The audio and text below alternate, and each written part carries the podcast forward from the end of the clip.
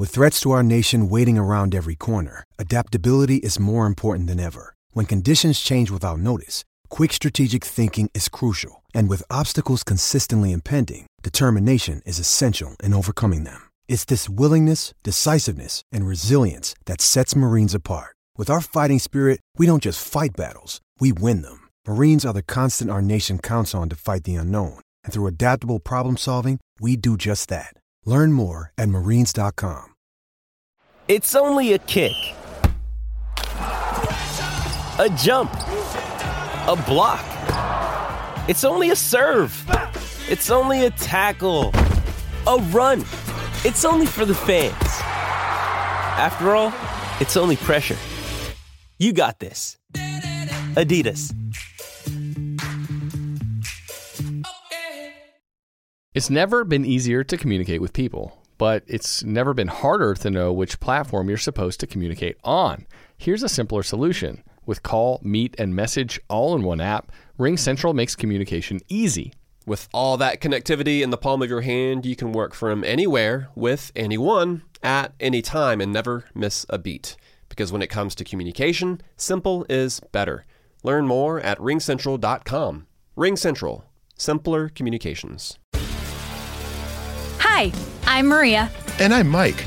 And we're Team, ready. Black Hills Energy knows your home is where your heart is, so they want you to be ready. It's all about keeping you safe, prepared, and making your home as energy efficient as possible. Everything from how to weatherize your home to how to stay safe during extreme weather. Be ready for anything. Go to blackhillsenergy.com slash team ready.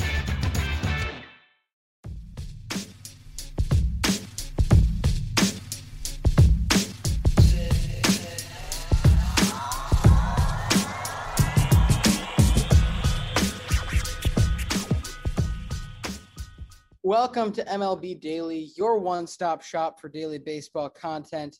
I am L. J. LaFura. Alongside me, I have Brandon. Will punch you in the chin. To everyone else's chagrin, I've got your picture. I'm coming with you. Dear Maria, count me in. Karam, and we are a Belly Up Sports podcast. We are what they aren't. Brandon, how you doing? LJ, you have redeemed yourself from yesterday. You said you were going to spend a lot of time today working on the intro. Uh, very impressive once again. LJ, how are you doing? I'm doing good. You know, fun day. Uh, didn't have any classes today. It was a rainy day, so I kind of just chilled in the building. Literally, my only my only meeting I had of the day was in the same building as my dorm. So was able to get some work done, uh, move through it at my own pace. It it felt really good. You certainly take those type of days for granted in college because in high school you get a lot of them where you're just like kind of going through the motions, not a lot going on in every class. College, there's always something to do. So you take those days for granted. Absolutely. We also take it for granted because this is the freaking World Series, LJ. Yep. We are back with game two of the 2021 World Series. And we've got another great matchup between the Astros and the Braves. Or at least not maybe not great, but similar matchup to yesterday. Yes, this game flow just felt extremely similar to the game I watched last night. Uh let's get right into the recap though game two of the 2021 World Series. Max Fried toeing the slab for Atlanta, taking on Jose Urquidy. In the bottom of the first inning, we get a Jose Altuve double to lead things off for Houston uh, Michael Brantley fly out that advances Altuve to third, and then an Alex Bregman sacrifice fly. It is one to nothing Houston after the first. Top two, Travis d'Arnaud solo home run to tie it up at one. Unfortunately, this would be some of the only offense that Atlanta would muster tonight. But in a tie game, heading into the bottom of the second inning. Houston jumps on Max Fried, Kyle Tucker single, Yuli Gurriel single, Jose Siri single. Martin Maldonado single, and it is four to one after a throwing error by left fielder Eddie Rosario. Later in the inning, we get a Michael Brantley single. It is 5 1 Astros, wide open at this point now. Uh, and I mean, wow, LJ, Astros don't do anything really special. Five singles in the inning and they score four runs. I mean, just great pieces of hitting by this by this lineup tonight. This is one of the best lineups in baseball. It always has been. It's like that. It's like that meme. Um, is this is this an elite offense? Always has been, and you can't shut them down. You can't hold them to two runs for seven games, four games any real amount of time. You have to be prepared for the Astros on every scope, in every sense of the uh, game, every facet of the game, to have amazing nights. They might not always have amazing nights, but when they're on, good luck because you could be in for rough stretches here. Um, another guy in terms of guys who get on and get good, and when they're good, they're really good. Jose Urquidy here, five innings, six hits, two earned, seven strikeouts. It should, as much as it's an it's a knock on the team, the fact that you can kind of flip a coin, or it's not a coin flips chance, but like there's like a 40% chance that each starter in their rotation is going to underwhelm on an evening. It feels like right now, but at the same time, when they aren't underwhelming. They're putting up crazy good performances. So you can't really argue with that. No. And the amazing thing about Jose Urquidy, uh, other than the Boston Red Sox start that or the start against the Red Sox he made October 18th. So 10 days ago, he's pitched one and two third innings in the last 24 days and to just come out and go five innings, two earned runs with seven Ks, strikes out the side in the first inning. Uh, wow. I mean, this guy looked really sharp. He's got the home crowd behind him, all the momentum, and I'm very, very impressed by him tonight. Uh, you know, not much more to say than that. He gave the Astros everything that they needed. He gets the run support. Uh, and when he's got a lead, this guy, he had some nasty pitches. He's got a really nice fastball, breaking stuff that uh, moves a lot. And and it was all really working tonight, too. Yeah. Oh, yeah. Uh, I mean, he's a guy, according to Baseball Savant, he's a four pitch pitcher fastball, slider, changeup, curveball that changeup is filthy. I mean, it's same arm angle, same everything as the fastball, and it's got a lot of downward action on it. And uh, something he's done really well the whole season, LJ, is not walk anybody. No walks for him tonight. On the season, he went 107 innings total. I don't know why it's not showing here. Went 107 innings total and only walked a total of 19 batters.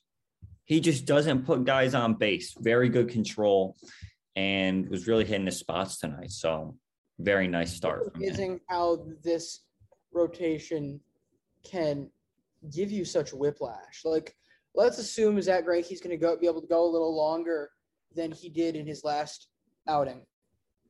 If he does, then I can genuinely say that we're going to be in a situation where maybe half of this rotation is going to have a blow up start in a cycle. The other half's going to have a great time. That just seems to be the way they work. And each of those guys, though, you look through that Valdez, Garcia, um, oh my gosh, this is horrible. And I'm like Jose Urquidy, um, Zack Greinke, I'm not sure how I forgot the guy we were literally just talking about, but each of them, when they aren't on, they're all able to eat you alive in very similar ways. I mean, Urquidy's special in terms of that control, but it's just it's fantastic to me. One thing that I did have a bit of an issue with here in this game, though, the amount of use they gave uh, Christian Javier. Yeah. Brandon, did that make much sense to you? Because he ends up pitching an inning and a third, throws 27 pitches here. Now, in my head, especially seeing Zack Greinke's just coming back from injury, you probably don't even want to truly use him more than once through the lineup. I kind of always assumed it was going to be a combo of Christian Javier and Zack Greinke in that game four. And I know he's got, well, it'll be two days rest between now and then. But I don't know. I just 27 pitches, he'll be fine. I know, but I, I don't I don't think that's necessarily a great risk to make though right now. Because why why do 30 pitches there when you do have room to play with too? Well, I think the more questionable choice is uh why was Urquidy pulled with only 74 pitches? You know, sure he works through five innings strong, but you still have a what a five two lead at that point. At least let him start the sixth. I, I mean, I, there wasn't anything indicating to me that he should get pulled. Um, I I get the Christian Javier thing, and it's also like you know we kind of talked about this last night. It's like all right, so if you don't use Christian Javier there, who who do you bring in? I mean, Yimi Garcia pitched last night. Um, Brooks Raley pitched last night. Maton pitched last night. Odorizzi gave them seven outs last night. Javier was kind of like the only guy that they trust or that they really have, I should say, to go Well, in inning plus, I guess. I guess. I think my question is you, I don't think you need somebody to go in inning plus. Because you're right. He's the only guy, him and Odorizzi are the only inning plus guys on this roster right now. But in my eyes, did you really need to? Because, well, for starters, you've still got Blake Taylor there. I can certainly get nine pitches out of Brooks Raley last night is nothing. And Yimi Garcia, I'm more than willing to bet could have taken a back to back.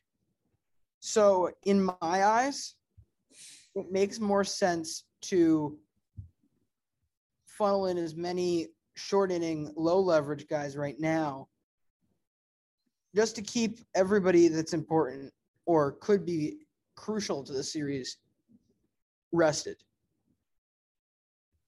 Well, let me finish up this game recap real quick. 5 2 after the fifth inning. The Braves score their second run on a Freddie Freeman uh, RBI single. Bottom six, Houston puts up another run thanks to a fielder's choice hit into by Yuli Gurriel. There's an error on Ozzy Albies that allows a run to score. It's 6 2 Houston. In the seventh, they get another run off of a Jose Altuve solo homer. And LJ, you know, let's talk about this uh, Drew Smyly thing. So, me and you both thought Smyly was going to be like a potential spot start, maybe, right? Yeah. So they keep. So here's what I don't get: Jesse Chavez comes in, who's a lefty. Also, by the way, uh, by the way, uh, Jesse Chavez, amazing that he finally was able to pitch in a World Series. Dude has been in the minors since 2003. Finally makes up to the majors 2008. Uh, awesome for him. So he's a, or excuse me, he's a righty. It doesn't even matter at this point. You bring him out for one batter, right? Yeah, one batter. And then you bring in Drew Smyly for the next inning. We both thought Smyly was going to maybe be the inning plus guy, not pitching when down three in this game. And I get that you're you can't just throw the game, right? But Chavez has been good in this postseason. Like I I've liked what I've seen from him. And why he only came in for one batter is a little strange to me. I don't know. He Um, still hasn't allowed an earned run in the postseason. So yeah, I think what this points to is that they are looking to do a full on bullpen game for game four. here and then flip it back over to Fried after that, and just keep it at a three man rotation for the series now that they don't have Charlie Morton. With that, is Jesse Chavez your opener? Yeah, or your, or your two inning or your two inning guy. That's the only reason I could think of that they would want to limit his um usage. he started a game against the Dodgers, so he can certainly be the opener. But at the same time, three pitches and he's got two days rest. Like Well, one day rest. Maybe they use him game three. true, true, true, true. But yeah, I don't know. I just think that that is the very obvious way that they have to go now because not only are you are we saying that Drew Smyly's off the board, but Kyle Wright's off the board as well, who would have been the other the righty option to give you multiple innings and do that spot start. So And he only had 12 pitches too. It's just like, I don't know. This is, uh, uh, I really need to see how they plan this out because this I could know, be I just think this... a very good plan if it works out. It just, Yeah. And just honestly, if they're if they're just planning on doing a bullpen game, this works perfectly. Mhm. And I think that's honestly that's the only thing we've learned tonight. That's the only thing we have to discuss tonight is they didn't take any of the they didn't take any of these guys that we would consider to be longer inning guys. They didn't pull them from use right now. They didn't set them aside to make a start. So if they're all going to be fresh but not like completely rested, then it's got to be a bullpen game. Astros end up winning seven to two. Uh, final line Astros seven runs, nine hits, no errors. Atlanta two runs, seven hits, two errors.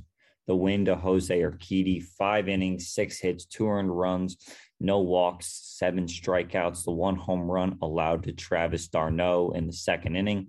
The loss to Max Fried, five innings, seven hits, six earned, one walk, and six strikeouts. The series is now tied up one game apiece.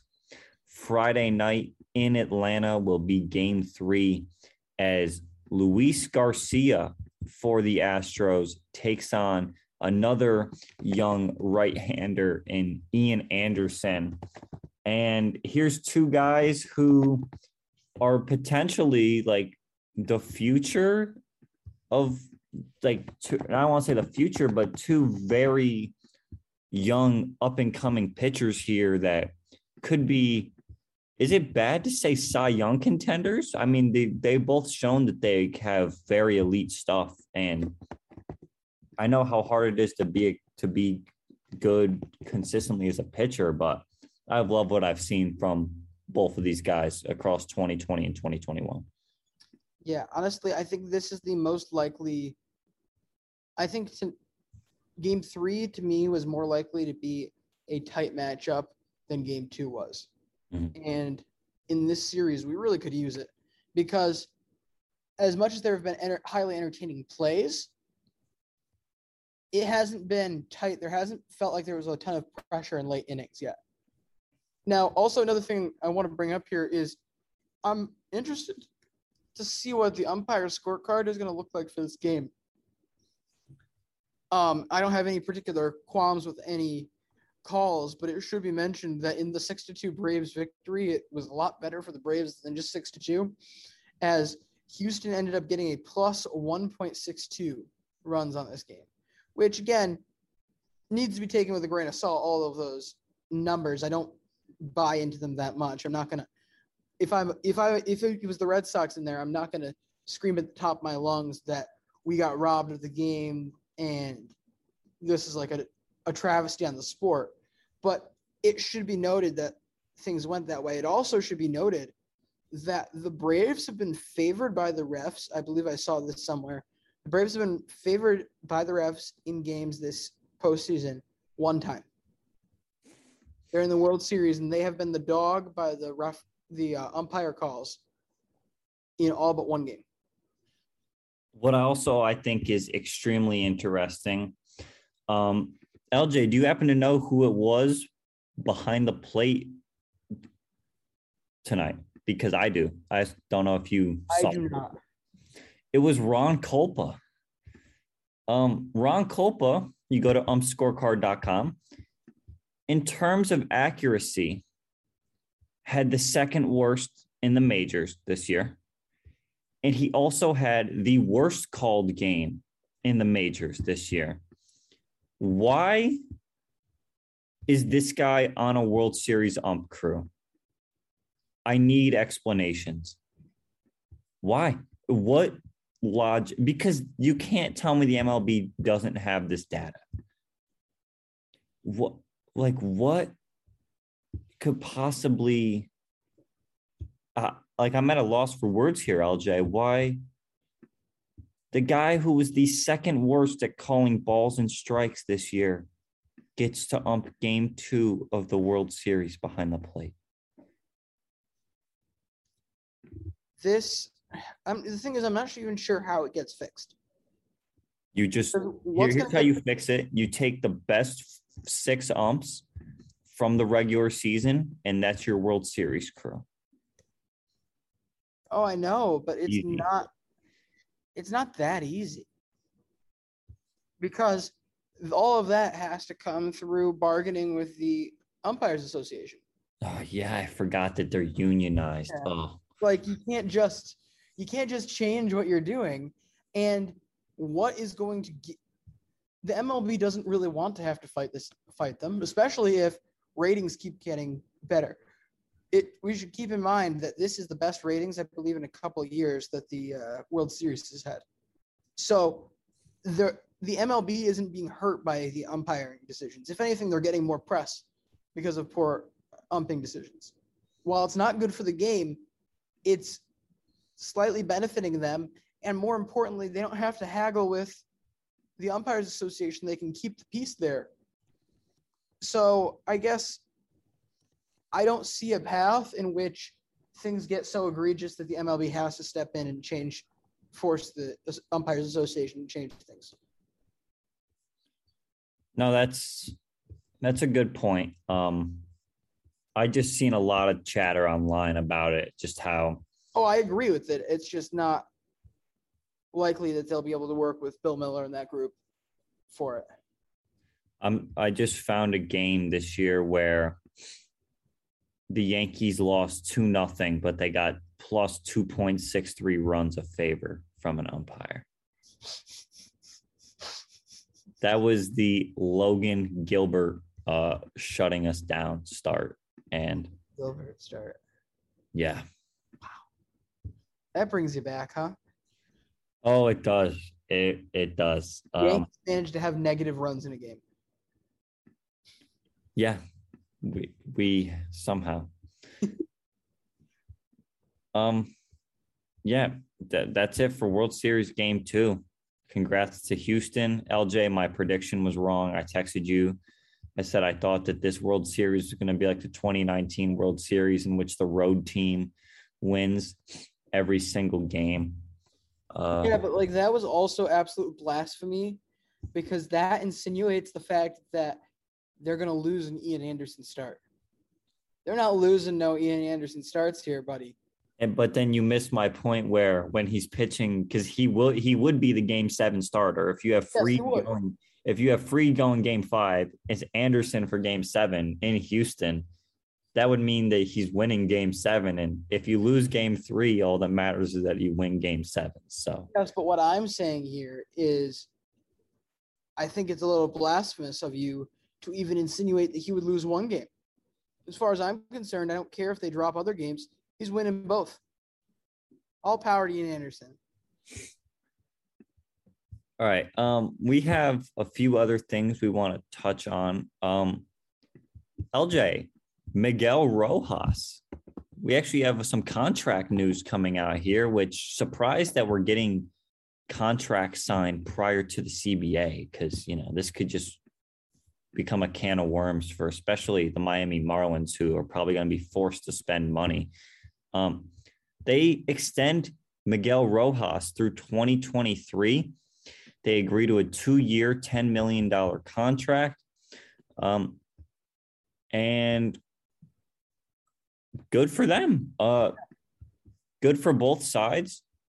Rojas is a real solid player. He was their leadoff hitter for most of this season. And um, he really saw, you know, he had a really, really good 2020 season.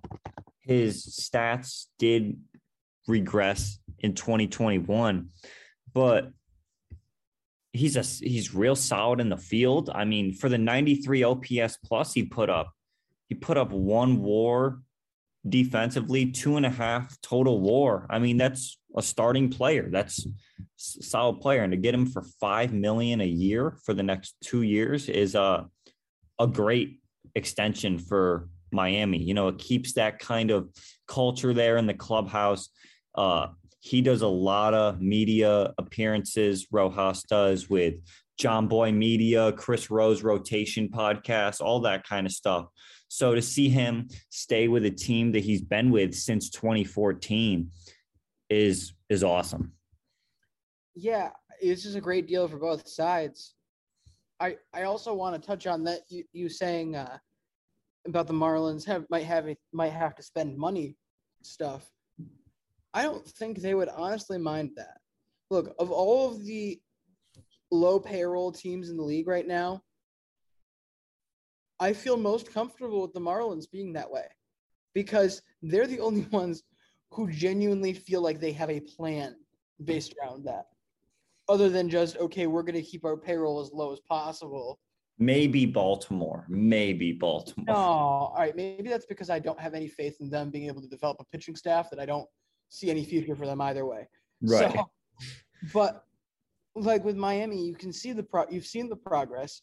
You've seen them make good moves, but at the same time, until their team is actually primed and ready to move into that next phase, why would they want to spend lavish amounts on guys?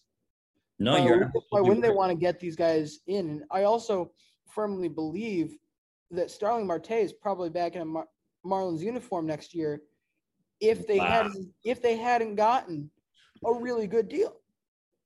Like you're telling me you're going to get a young, not or he's technically I don't think he's technically a pro. You can call him a prospect anymore, but a first or second year starting pitcher with a lot of promise in. Uh, they got Jesus Luzardo in that, right? Yeah. Yeah. If you can get Jesus Luzardo for a guy that you cannot guarantee you're going to be able to get back, and you're also going to have to spend quite a bit, why wouldn't you make that deal? But if they didn't find a deal that looks good to them, it wouldn't shock me at all if he was back. No, that's that's a great point. And They're doing they're they're doing low payroll with a purpose, unlike most teams. I think a lot of people haven't been bringing up Starling Marte's name in the free agency talk. Another guy, Eddie Rosario. I mean, he's a free agent after this year. He signed a one year deal prior to the season. How many teams are going to be in on him? How many teams are going to be in on Chris Taylor? There's so many different names that everyone's so up in arms about this starting pitching class and this shortstop class. Overall, this free agency class is much stronger, in my opinion, than what we saw last year. And none of them are going to sign anything before May. No. Oh, come on. I, I hope we have baseball on opening day. Please. Please. The closer I get to it, the less confident I feel. We will do plenty of CBA podcasts, I'm sure. So let's let's save that for now. Um, second piece of news. The this came out a few days ago, but we've been pretty busy on the show. Go check out our MVP talk from last night. Went through our NL MVP ballot. But the St. Louis Cardinals have hired a new manager. Oliver Marmol will be the new manager. Uh, he was their bench coach Ollie. this past season. And Ollie. And uh, sorry, inside joke. Um, Oliver Marmol, St. Louis Cardinals bench coach this last season. Uh, I mean, I like it. If I will never look, if you're hiring internally, clearly you like um, what this guy has brought to the organization. And uh, I will never really get mad at an internal hire, honestly. I mean, he he knows this group of guys. Uh, as in terms of guys who you could have went out and signed for managers, is, Ozzie no, no Ozzie Guillen. no, LJ. I mean, I I really think that this is a good move. I mean, if if if we we see so much now, all the manager is is just a yes man to the front office. Uh, Mike Shildt did not want to do that. Yeah, can I can I jump in here because that's where my take is, and that's why I hate this hire. Um, I'm gonna I'm gonna roast this guy to the end of his days as manager because of how obvious this looks. The only reason I would possibly like this is because it shows how right I am, how right we were with all of this. There is a huge divide in baseball between the teams that get a manager for his ability to manage and the the teams that get a manager for their ability to manage. And we started to kind of figure that out before the hire came through. And then to bring Ollie up as the manager for this group just confirms it. You you literally just fired a really good manager because he wanted to be able to manage the club and then just brought in your own whipping boy. And you couldn't have a more obvious whipping boy than just throwing the bench coach in there because he's agreed to keep his mouth shut and do what you say. Now, I, I can't I can't stand this type of management I think there are multiple teams in the league that are suffering mightily, talented teams that are suffering mightily because of this. Tampa, New York, Philadelphia. And it just Joe Girardi's not a yes man. I can I can guarantee that. No, Brandon. You're telling me the analytics were telling him to keep Zack Wheeler in the game just to let his arm fall I didn't, I didn't say everyone had the same analytics, but you see what Gabe Kapler does this year after how feeble things were in Philly, if they are maybe if they weren't a yes, a yes team this year, they were before. If they weren't yeah. a yes man team this year, they were they were before this year. And honestly, that might have been the switch because it's not like he was using guys in inane ways during the 60 game season and such like that. And what what has it been? Two years or three years there for Girardi? Uh, since 2020, so two okay, years. So yeah, it didn't seem like it was like that last year. So perhaps that was a switch in terms of the hierarchy structure of the team. But I still they also got a new GM. Remember this offseason, so that's you, a part. Yeah, absolutely. You look at what gave the difference in the management ability in our viewing of Gabe Kapler's management ability between his Philly t- tenure and his San Francisco tenure, it's night and day. We see the Yankees get nipped in the bud every single night by this. You see the Rays get nipped in the bud every single time that they're in a crucial situation. They manage to fall short because of this. And I'm I, I can't get behind it. I just can't watching all of this, knowing everything that we know. I can't get behind this path that the Cardinals are going down. Uh, yeah. I mean, unfortunately, the thing is, is that as time goes on, teams are going to start hiring younger and younger managers, which means there's only going to be more of this, unfortunately. I am not an Ollie Marmol fan. I'm sorry. Now, LJ, question: Was your JV baseball coach Ollie a uh, no way when it came to the front office? the front office had no control over him. He was his own independent body, as much as a JV JV and can be an independent body. You mean how he how he had two 10th graders just absolutely bully him every game? well, actually, no. Right, that that's a good point. Are you saying the school is the front office, or are you saying the uh, players from the front office. I don't know. I mean, you were on the team, so you can certainly speak speak to that a lot better than I can. Look, my Mary redeemed a $50,000 cash prize playing Chumba Casino this year. I was only playing for fun, so winning this was a dream come true. Chumba Casino is America's number one social casino experience. It's serious fun. With over 80 casino style games to choose from, you too could win life changing amounts of cash. Be like Mary. Log on to chumbacasino.com and give them a whirl. That's chumbacasino.com. No purchase necessary, void or prohibited by law. 18 plus. Terms and conditions apply. See website for details. The voice in the preceding commercial was not the actual voice of a winner. Hi, I'm Maria. And I'm Mike. And we're Team, ready. Black Hills Energy knows your home is where your heart is, so they want you to be ready. it's all about keeping you safe, prepared, and making your home as energy efficient as possible. Everything from how to weatherize your home to how to stay safe during extreme weather. Be ready for anything. Go to blackhillsenergy.com slash team ready. Baseball coach Ollie, great guy, kn- knew his stuff. Certainly, certainly, a good coach.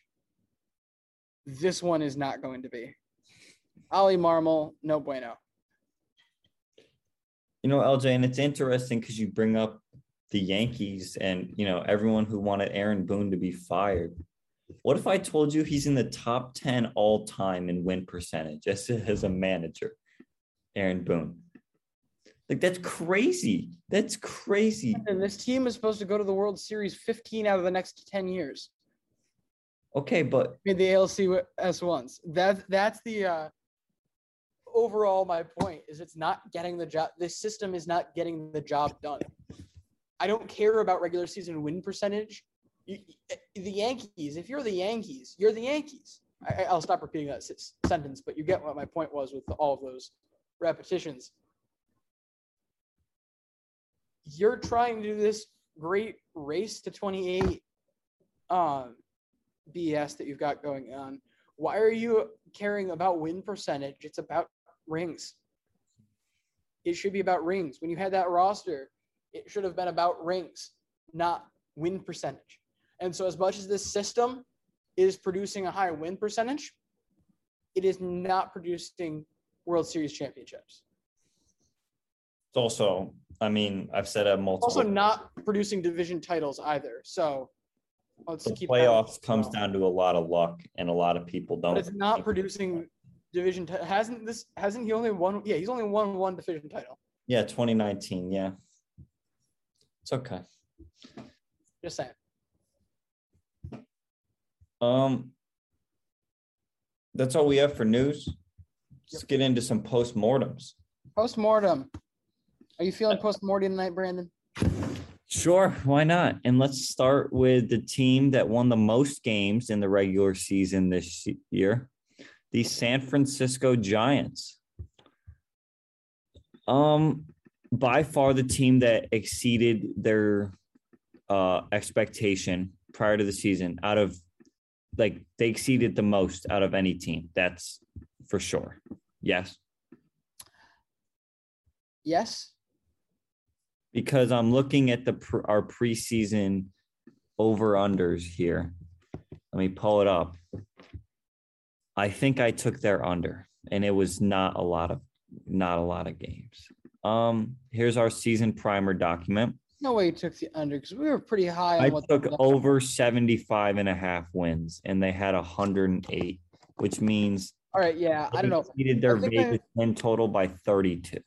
I think I'm pushing them down in terms of being the biggest thing just because they did lose in the DS. But this is absolutely amazing. To be the first 100 win team in what? Two decades for the Giants, at least? long time. Um, first 100 win team since 2003, where they won exactly 100. So, yeah. So, what, what was, is this their best record ever? Yes. Um, yeah.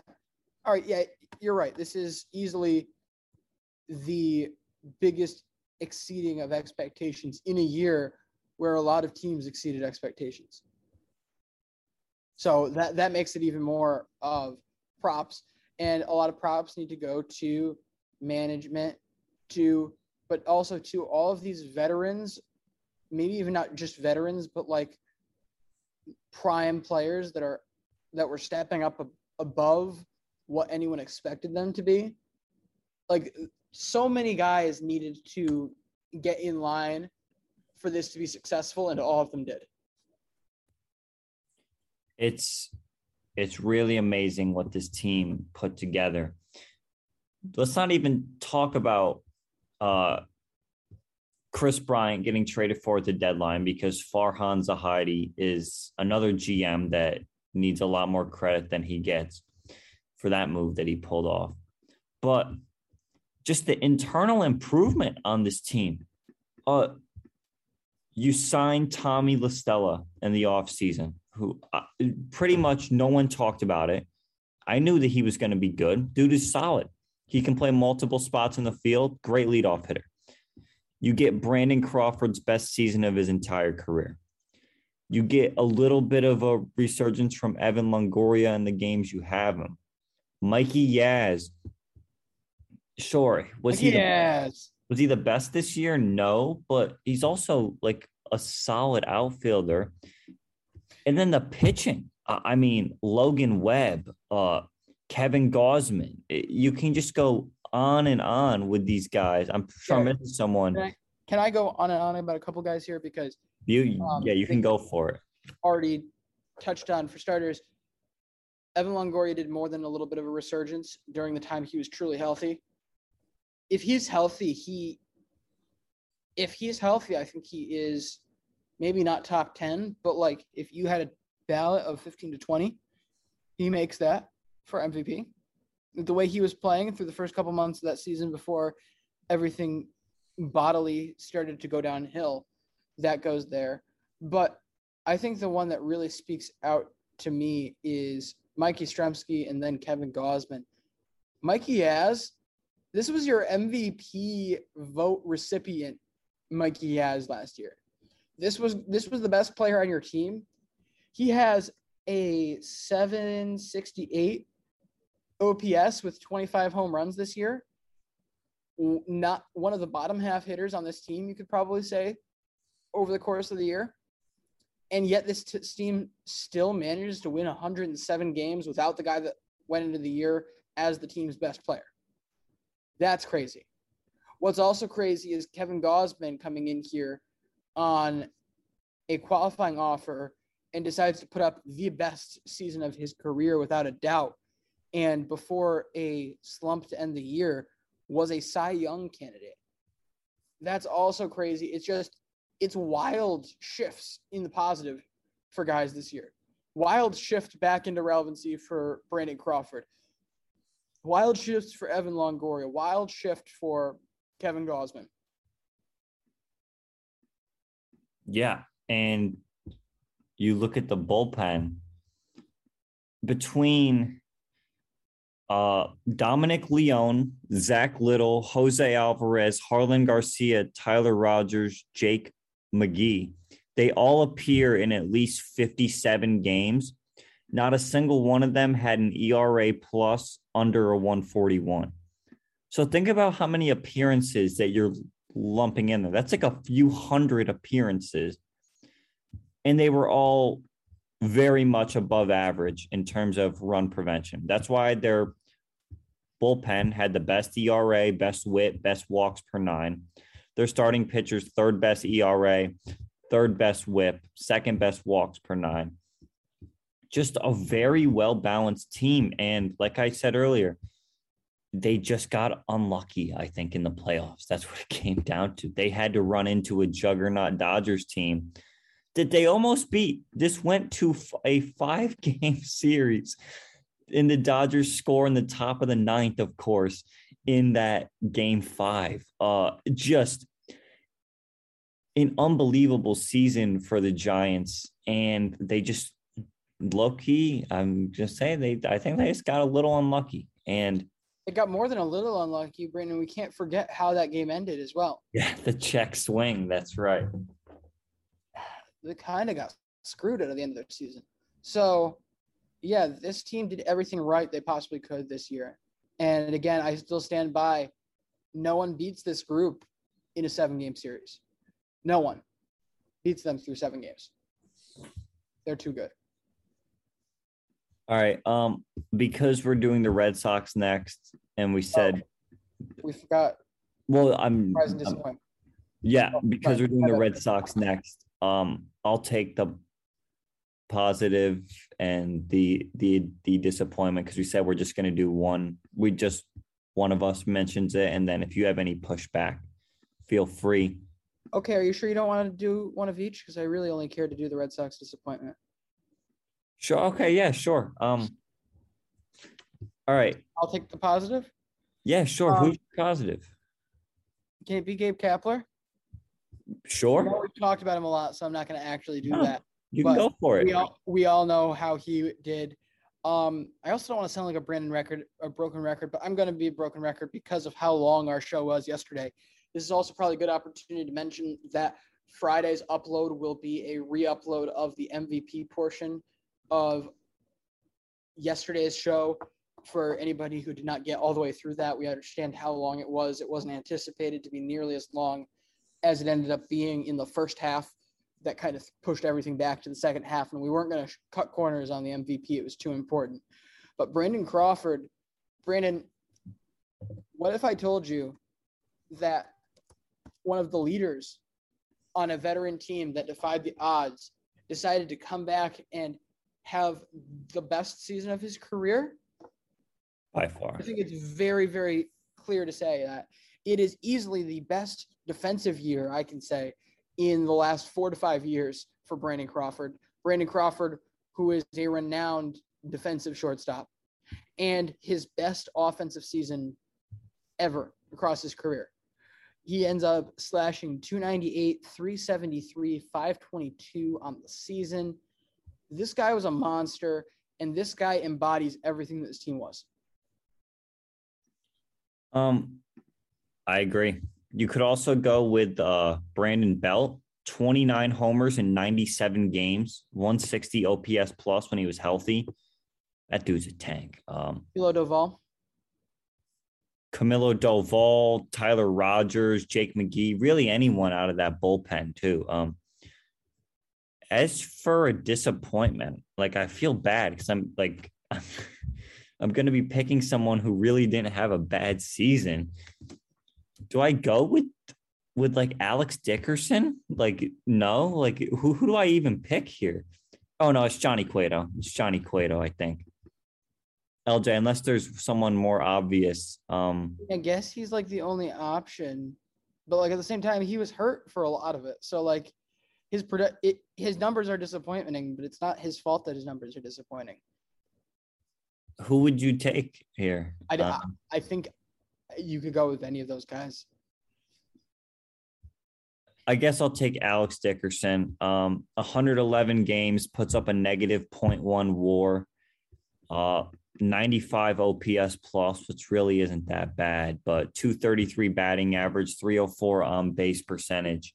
Um, and from what he did in 2020 and on the Giants in 2019, or really his full 2019 season, uh, just kind of a step down from what we're used to seeing from offensive production from him. Uh, still not a terrible season though whatsoever. All right, Boston. Boston. Um, yeah, look, fantastic season. A, a fantastic ride. Look, I think everyone expected this team to step up a little more than they had last year in that abysmal year, particularly the offense, but no one expected this. No one expected the energy around this team to be so strong, to be so confident, to want to go out there and just, you know, flip over tables, to completely upset the apple cart in the way that they it felt like they did the majority of the season. I mean, they they certainly weren't on the same level as the Giants, but Giants light would that be semi fair in terms of the way that they just kind of no one was counting them into relevancy going into the year, but they, but they made that happen throughout the entire season. If you take out if you take it honestly though, if you take out August, they're a hundred win team. If you take out one of the six months of the year, yeah, they're a hundred win team. Sure. No, no, no. What I'm saying, like that, that, that was such a disastrous blow up in August from this team. Looked so uncharacteristic for the rest of what you saw out of the season from them. That if they had played that as just a normal amount of down season, that's probably 100 wins. If They take easily won April out of the Yankees season, they're a hundred win team. So No, but I'm saying my point being, they weren't that far off from being great. oh yeah, no, no, that's that's absolutely right. Um And I uh, just to touch on one more thing, how the cities responded to it, and you know it's remarkable because I don't feel like you see this often. You get you see thank yous to fans, but the Red Sox one on their social media was genuinely like you kind of felt it. And from everything you hear, more and more guys keep coming out and talking about the environment during September and October this team's personality, their spirit, whether it's Kike Hernandez, whether it's Hunter Renfroe, whether it's Verdugo, Bogaerts, all of these guys that have that make this team what it is, the city really responded to. They came out in droves and they came out passionately to end this season. That's what made it so special from everything I've heard for a lot of these guys in this team. LJ, in terms of players I was impressed with, there's two answers. There's one hitter and there's one pitcher. The hitter is is is a Kike Hernandez. The pitcher is Garrett Whitlock. Garrett, Yankees spit in his eye. Whitlock said he was no good. LJ, and you agree that because uh because uh Kike Hernandez does lead this team in WAR, just so you know that. Uh, yeah, both very impressive this year.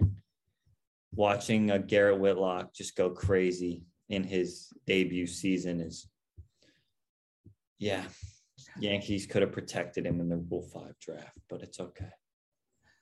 Who's I'd the like- disappointment, LJ? Unless you have thoughts on that. Uh, I do because I'd like to once again remind the world that it is BS that Garrett Whitlock is not in the top four in terms of rookie of the year odds. If he doesn't make top three, I will flip tables. Lucky Land Casino asking people what's the weirdest place you've gotten lucky? Lucky? In line at the deli, I guess? Aha, in my dentist's office. More than once, actually. Do I have to say? Yes, you do. In the car before my kids' PTA meeting. Really? Yes. Excuse me, what's the weirdest place you've gotten lucky? I never win and tell. Well, there you have it. You can get lucky anywhere playing at LuckyLandSlots.com. Play for free right now. Are you feeling lucky? No purchase necessary. Void where prohibited by law. 18 plus. Terms and conditions apply. See website for details. Oh, oh, O'Reilly Auto Parts specializes in keeping your car on the road. Not sure how much life is left in your battery? Our professional parts people will test it for free.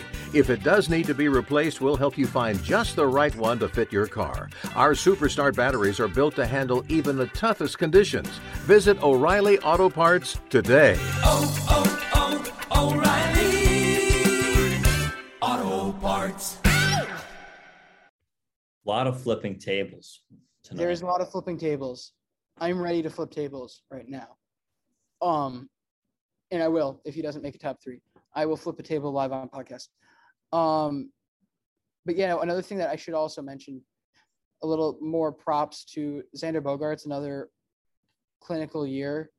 If he wasn't hurt for literally the entire back half of the season, in some way or another, he's making MVP lists. But my disappointment, Matt Barnes, the hell you doing, but really just the entire high high leverage Red Sox. No, no, no, no. Just Matt Barnes. No, because I need to know. I need to know right now exactly what compelled this man to go from probably the best reliever or the second best closer in the American League over the first one, two, three, four months of the season to having a 13.50 ERA in August. The dude forgot how to pitch after the break, and I don't understand it whatsoever. This is one of the most ridiculous collapses ever. Look, I think it's been proven at this point that Matt Barnes probably isn't a closer, but he can still be a really, really good eighth inning guy. He has great stuff for it. I still believe in the talent that's there, but he needs to right the ship to start next year, or things could go for his mental game, for his the way he's viewed in the city, which makes it even harder to turn things around, I think, when you lose the city.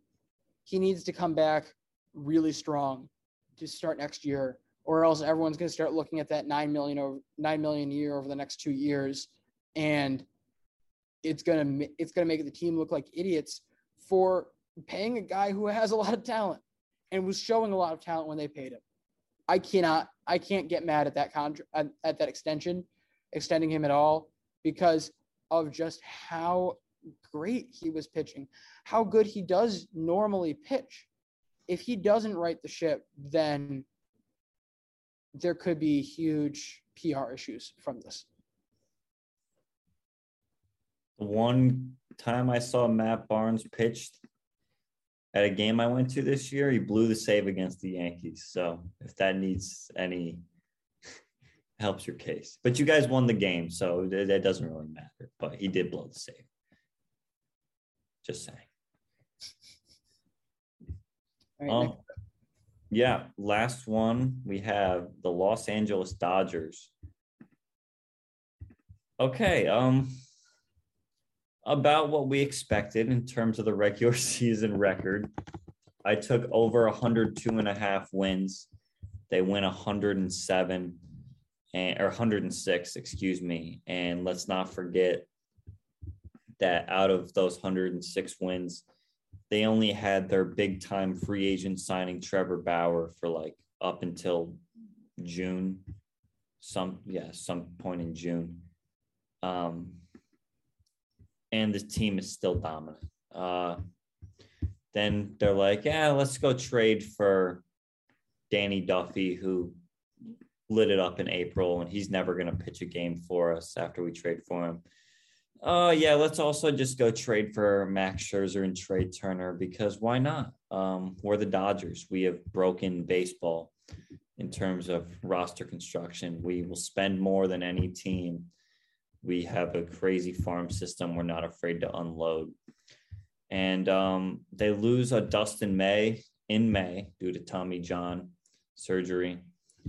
Just an absolutely juggernaut of a team that they put together this year. And they fall short in the NLCS. The injuries did start to build up for them, but they just couldn't get the starting pitching where they wanted it to be in some of those games, and that's what ends up uh, that's what end up uh, hurting them. But overall, Dodger fans, you know, LJ, me and you had this conversation a few episodes back where you think the Dodger dynasty is over, and it might be over. Not exactly what I, not exactly what I said, but close. They will never be as feared as they are right now. They're still going to be a hundred win team, but you're not gonna, or at least they'll, they'll be a 95 win team, but you're not gonna look at them the way that you looked at them this year. No one ever felt comfortable playing this team at any point in the game with any amount of lead this year. I don't think that can. I don't think that's sustainable with the rules that we foresee coming into the the modern game. Yeah, and especially with all the free agents they have this off season Scherzer, Seager, Kershaw, Chris Taylor, Kenley Jansen, Corey Knebel, uh, a lot of guys. Especially when you consider the nice little case studies each of those guys have, encouraging them to leave LA. You're looking at guys like Kike Hernandez and Joc Pederson who are becoming household names now that they're able to get into lineups regularly on other teams and they're getting paid handsomely for it, they're playing better for it. Is it fair to say that Kike Hernandez probably could have been doing what he was what he did in Boston this year, or I mean not certainly not what he's doing in the playoffs, that was just him hitting another level. But having almost as good a year on the Dodgers if he was given the same amount of innings and at bats. No, that's fair. I mean, there I, there just wasn't a spot for him on the team. Chris Taylor just took his spot, and There's a sp- there's a spot for everyone and no one on the Dodgers, honestly. It's it's crazy what they've done with roster construction. Yeah, so I just I just don't see how if you're some of those guys, unless you're like one of the top three or four guys, how it doesn't benefit you to go look elsewhere if you can get comparable money. And if the Dodgers are going to do what they did with Justin Turner and just say, "We need you. What do you want?" and basically hand him a blank check to say, "What do we need to get you to not go over there and come back here?" Unless you get that type of deal from LA, which they can only give so many out. I don't care how much you spend are willing to spend. You can only give so many of those types of deals out. Then they're going to have to go somewhere else. They're going to want to go somewhere else where they can get noticed, where they can get paid. Every everything comes back to money, and exposure is money, as far as I'm concerned. LJ, my standout player, and it, it's like a little unorthodox, but I'm gonna like it's pretty obvious. Like Walker Buehler. one, Oh, no, I'm not gonna say one of the guys who's already established and as a stud, which is I meant Cody Bellinger, not Walker Buehler. I totally whiffed on that joke. Um, so basically, prior to me saying this player's name, just know here at Syracuse, when we're watching sports games in our lounge, Lord. If you have a hot take, you stand up on the chair and you announce it to everybody. Well, LJ, obviously you guys can't see this, but I'll have LJ commentate what I'm doing here. leaning up. He's not fixing his thing, so I can now only see his waist down. He's fixing his pants. He's now crawling across the table to try to fix his camera to get the angle. All right, we now have his full bot, his full upper half in view as he fixes his flannel over hoodie. I did not realize we were to that part of the fall season yet, but apparently Oh. we. All right, hot take. I take as he fills with his hoodie strings, cracks his knuckles before he delivers. The Will Smith. Pitch. Will Smith is the best catcher in baseball. Oh. Oh. That want is you to not go where I thought you were going with that. I want you to go look at this man's stats because since he's come into the league, he's done nothing but rake. Uh, I genuinely don't think you can put Realmuto over this guy anymore. And I love Realmuto. And he's a fantastic player. But in terms of hitting, holy crap, this guy is insane just nuts. 130 games, he catches 117 of them. 25 homers, 365 on base percentage, 130 OPS. All three of those are better than like some of the players I put in my top 10 on my MVP ballot yesterday. It's what he's done is is crazy. It's crazy from from from a catcher standpoint. And he's 26 years old. He's the best catcher in the league lj and will get paid very nicely when he hits free agency in a few years. You know, this is a very interesting take. I think I would need to do more of a deep dive defensively on Will Smith before I to fully agree with this opinion, but I absolutely 110% see where you're coming from this.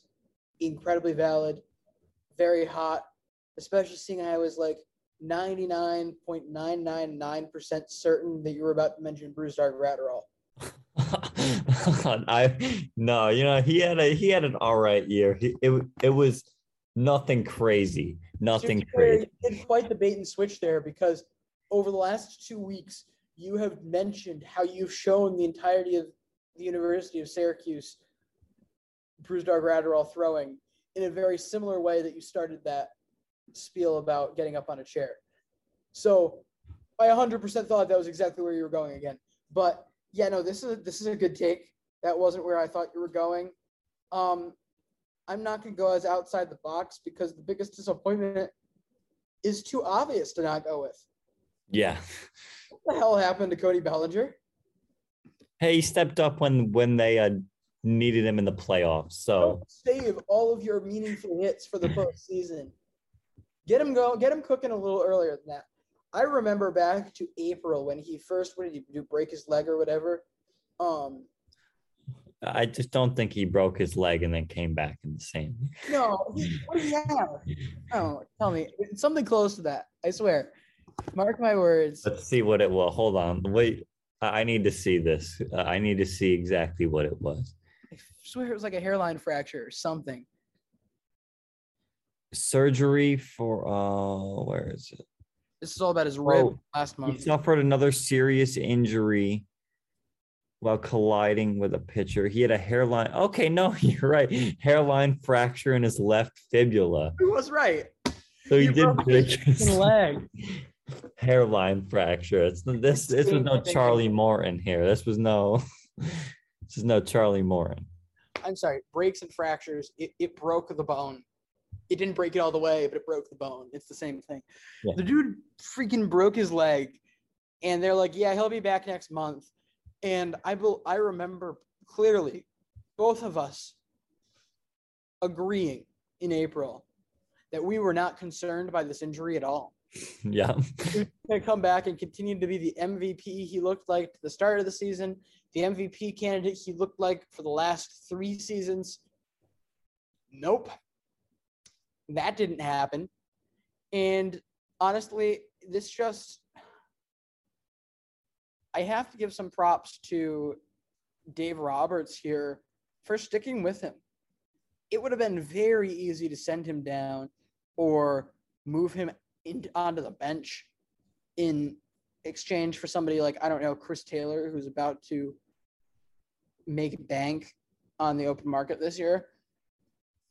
You could have you could have honestly put anyone in with this lineup that you wanted other than Cody Bellinger and yet he stuck with him. He moved him down and he just he rode with it because he trusted that this guy was going to figure it out or at least come up when they needed him to and wouldn't you know it he did really good postseason after a terrible season. Yeah. Uh, LJ, believe it or not, he had 87 games this year where he was either hitting or started 72 games where he was either the number eight or number nine hitter in the lineup this year. It's nuts. It's You know, keep in mind, Actually, I got that number wrong. It's still a lot. Five and five and down, it's 72 games started. I'm not sure what the total is for this postseason, but let me just read you his slash lines for each series. Goes two for four, so fi- five, 500 batting, 750 on base, 500 slugging for eight, uh, 1250 OPS in the wild card game. That's a little off because, you know, it's just a one game. 267, 267, 333 against the Giants. Not good. But then he rebounds again with a 412, 500, 588 six game series against Atlanta. That is a very good postseason. It's not the best postseason, but it's a really good postseason. And against the Giants, he had some very big hits as well. Um, game five, I mean, he comes up with the series winning hit, basically. So uh, he got the hits when it mattered, just not in the regular season. But thank God he had a team of superstars around him to carry him to the playoffs. LJ, So he could do what he does best. I am not worried about Cody Bellinger for 2020. no, I am not. I'm not worried about Cody Bellinger's team losing. Hot take. Whether right whether that's whether that's because of oh, do I need to stand on the chair for that? No.